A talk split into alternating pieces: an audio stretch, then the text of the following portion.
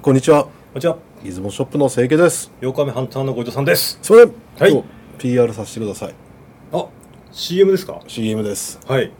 あの、神聖なるギズモキャストを広告に使わせていただくなんて、あの、ずうずうしいとは分かっていますが、まあ、しょうがないですけどね。、はい やいや、どうぞ。何でしたっけはい。えーっとですね、はいこのあの私先日ですね、この、ギズモンソフトアイカフレックスという、あのお、あのすはいはい iPhone6 向けのケースを iPhone ケースですね。はいあの作りました製品、出ましたよ。でこれははい iPhone6、6S はい。まあ、あの新しく出たですね、はいはいにも対応する、えーシリコンのケースでございます。 6に対応版って作ったわけですね、要は。はいおうおうでこれはですねギズモンの商品ですからはい。以前から言ってるようにカメラの形をした何々あ何々の形をしたカメラみたいなあ。あ、その、一応そのその路線なんですね。路線からあーこれはもう二眼レフカメラの形をした iPhone ケースと、 二眼レフです。はい、なんで二眼レフなんですか あのですね、ええあのーやっぱ二眼レフいいじゃないですか。あ、大好きですもんね。うんねはいだから私大好きですあよ。のただね、ええ僕としてはこのデザインの時にちょっとこだわったっていうよりええ、ローライにしたくなかったなとなんかああわかりますあのー二眼レフっていう一般的に言うとやっぱりどうしまてあローもライイメージがローライフ X 出てきますからね、うんはいはいローライ以外のメーカーでうーんとかね、まあ、つまりずらして、まあリコーフレックスとかね、はいはいあのーちょっとひねるとこがなんかいレンズとかでよく見た文字、字、アナスティグマットレンズとか 三枚玉ですかみたいなの書いたりとかなるほねどテッサーじゃないわけですよプ打ラナ倒テッサーテッサープラナーじゃないわけ ですよなるほどみたいなことをやったりとか。はいはいはいトリプレットがいいじゃないかみたいなうんで、まあ、こういうものを、まあ、出すんしたけど、一番の最大の凄さはね、これはナノサクションっていうですね、機能がついております。はいはいなんでしょうそれレンズ部分に新素材のナノサクションっていうのを使ったおかげでですね、えナノサクションってどういう意味かというと、ナノサイズの吸盤。つまり吸盤なんですよ。えははははははで、これを使ってはい、ペタッと覆す。こうやって。ほうはい。あらまだからその木とか金属とかプラスチック何でもいいんですけど結構すべすべなところにペタってくっつくとああ、い本当だすげえすげえでこれがですね、まあ要は、まあ、粘着質のほらまあ両面テープとかあるでしょはいはいあんなのと違うのは持続するんですよおー汚れてきたらクリーナーできれいにするんですけど、はいはいはいずーっと使えるわけねあそういう素材を使ってるわけですかそうですそうですおうですからそのまあえーマジックテープとかだとマジックテープの相手側を向こうにつけなきゃならんし、はいはいそうですねえーまあ粘着質のいわゆるマジテープみたいなもんだったら何回も貼り付けたり外したりできないわけですよ、はいはいで吸盤だとなんか平面じゃないなんていうかな形が吸盤みたいななんていうかな、うん、まあもろ9番ですねだからね面白い素材なんだよねおーでこれをまあいろんなところに貼り付けてあの例えばなんですか冷蔵庫にベタンつけて、えー子供のおーチェックあのえーあのリモートで見るとかねはいはいはいあのーまあ、YouTube 見るとかあ冷蔵庫がセルフィースタンドになるとそうセルフィーにしてこうこうやってつけてリモートシャッターでピャッて撮るとかね、まああ、リモートシャッターも使えると使えると まあいろんな、まあ、考え方でやってくださいということなるでほどねまあ結構新ジャンルでしょ、はい、うんまあ面白いですねうんまあ、こういうものをちょっと出したんで皆さん iPhone6S を今予約して購入して手に入れてるかもしれませんがええぜひ買ってくださいあちょっと待って はい、ちょっと待って はい、 SS はダメいやいやいや S いいのよ6あと 6S 両方いいのよあそばいいんですね、うはいん、両方いいの。ええだからね、まあ買ってくださいよと。はいはいはいうん本音の部分で今語りましたけなるど。ほどです5色ありますよ。可愛いですよ。ねあ色違いもあるわけですねそうですおーなるほどということで、ギズモキャスト始まり ます。ちょっとそれで終わりですか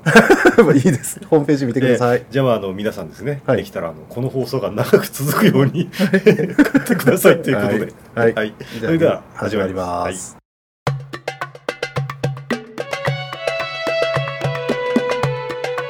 はいつもキャストい、えー本日のはい私の好きなこの一台。はい、えーですね今回はまた私からはいいただきました、はい。今回はですね二眼です二眼ですか。はい、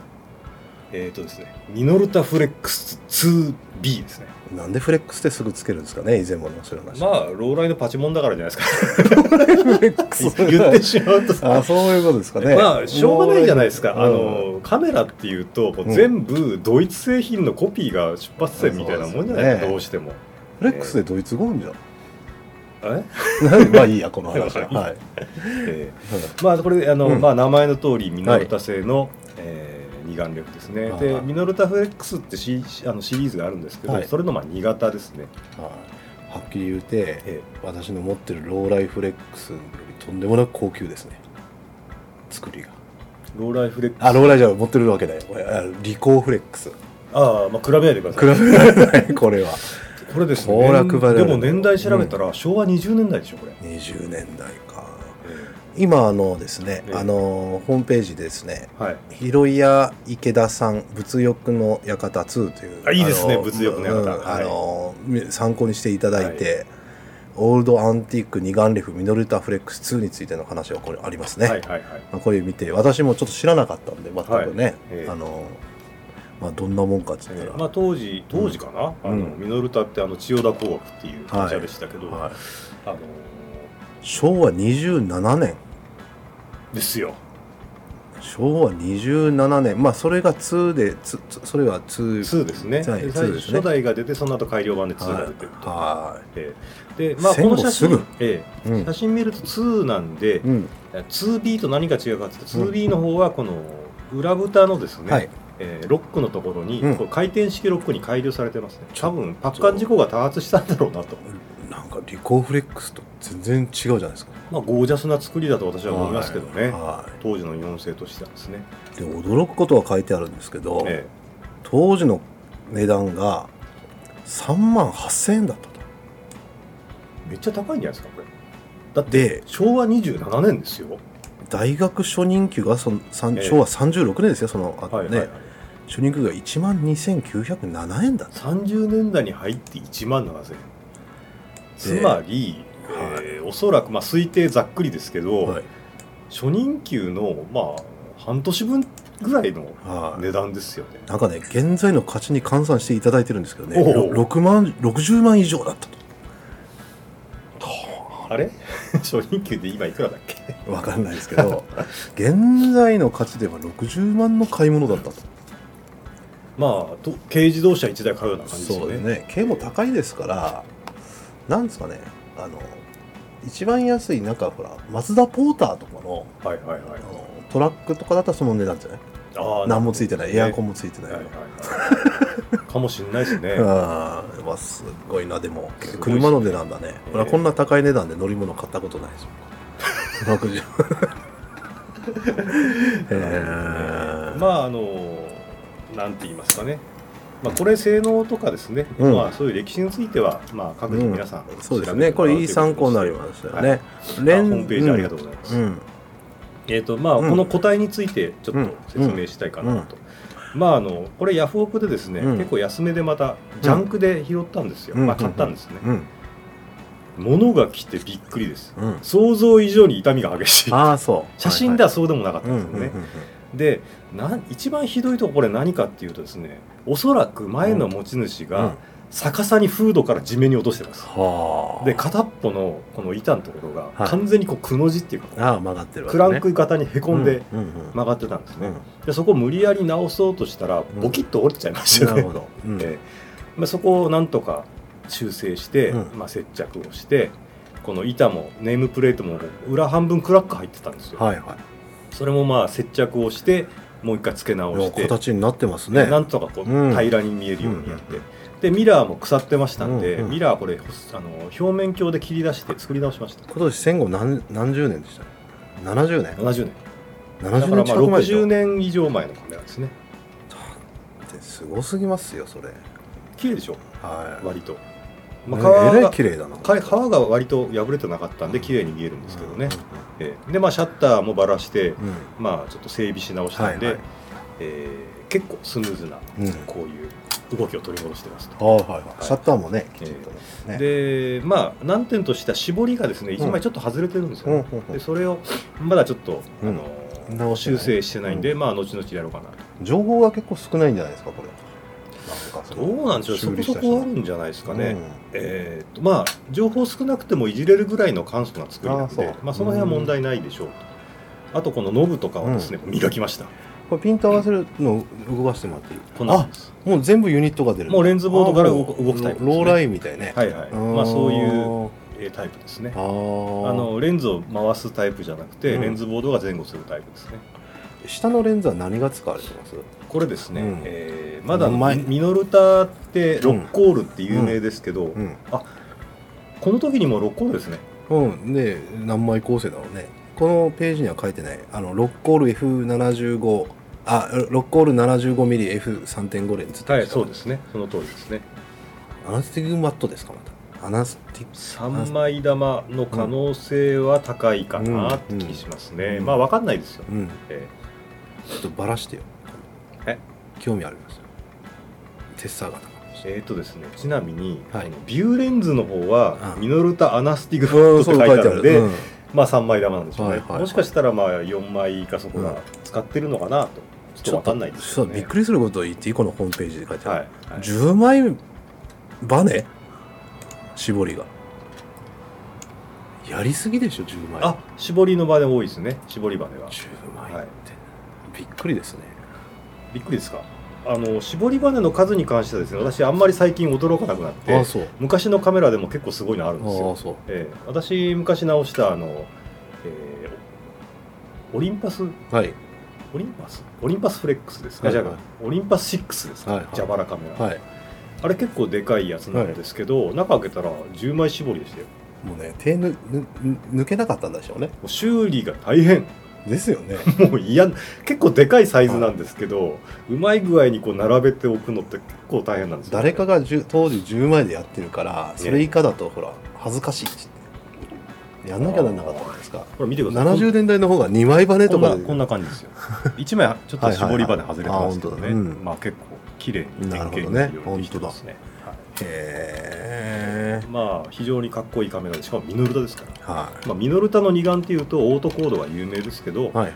私はこのミノルタフレックスの方が好きですなねるほど途中でオートコードになったわけそれまあ進化系で後で出たんでしょうけどなねる、ほな何がいいかっていうとうんちっちゃいんです、ど、うんうんこのサイズの二眼ってあんまり、まあ、まあスタンダードであるんでしょうけど、うん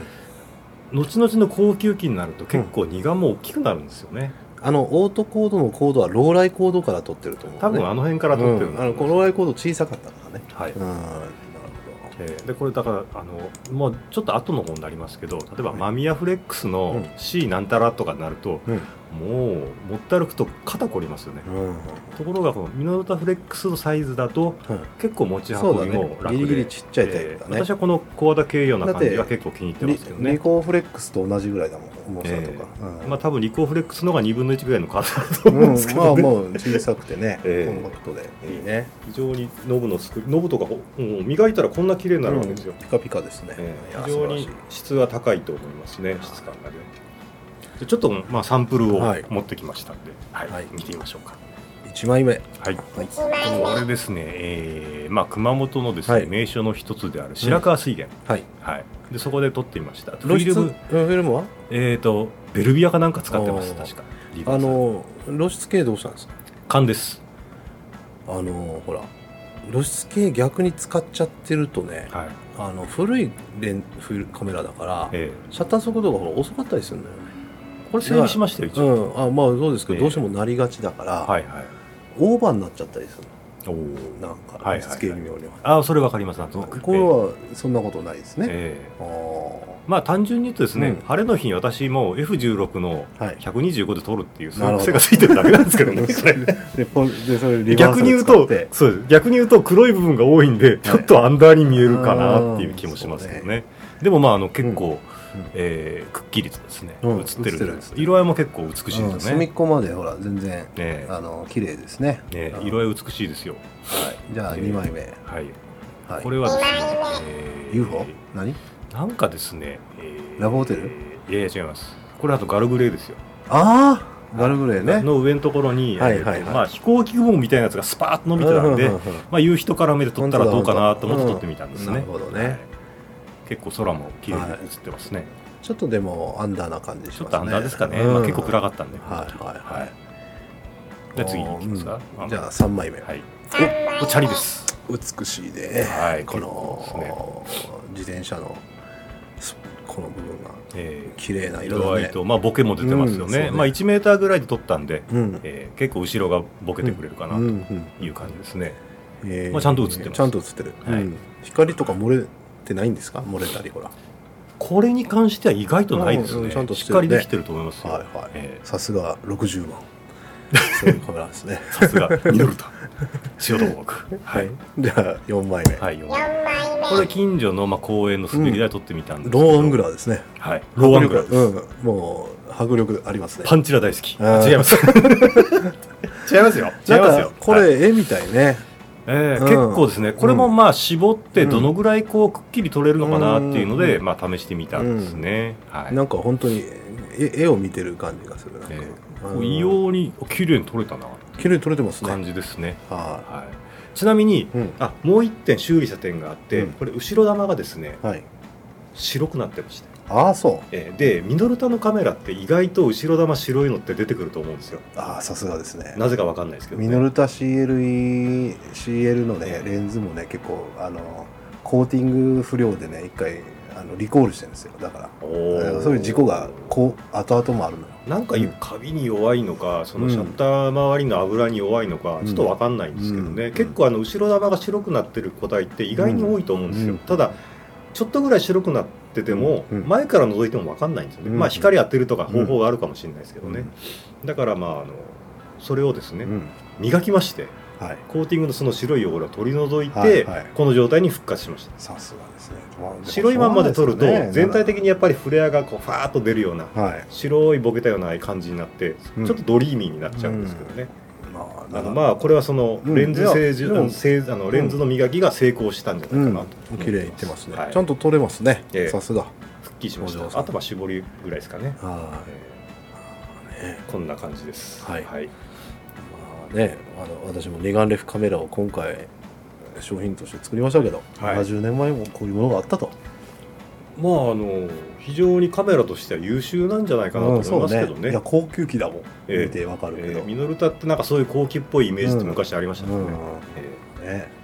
まあでも戦後すぐにこんなものを作ってたっていうのはねあの感心しますーえーまああの高度経済成長に乗る前のイケイケどんどんな雰囲気が少しは感じられる かなと結構ね僕ねミノルタのコレクションがないでしょ、なんていうかな話しないそうですよねうん、嫌いでもミノルタ派じゃないですよねうんな何でもええないんだけどね、昔結構み未知の世界でしたね CLE 持ってるのが不思議なぐらいですね。うん、そうね、ええうん、まあ、だから、まあ、未知の世界ですよ。ええうん、いや、僕、あの、比較対象がいかんかもしれないけど、ほら、リコーフレックスと比較しちゃってるから、ああ全然違うなと。まあ、あれは技術がとんがった廉価版みたいな、なんていうんですかね、あの N360 み たいな、エンジン回るぜみたいなノリじゃないですか、そうそうそうあとスカスカでな んもないみたい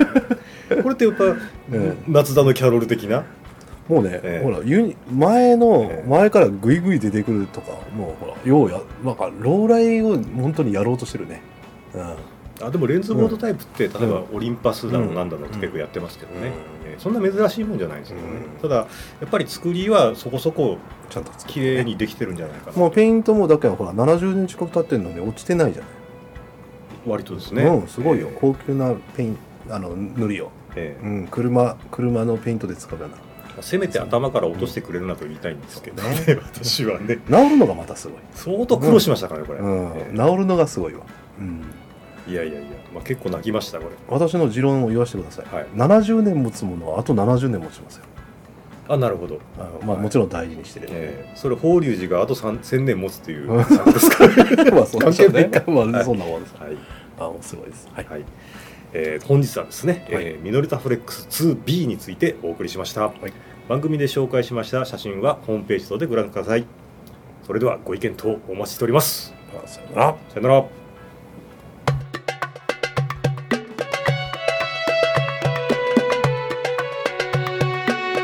つもキャスト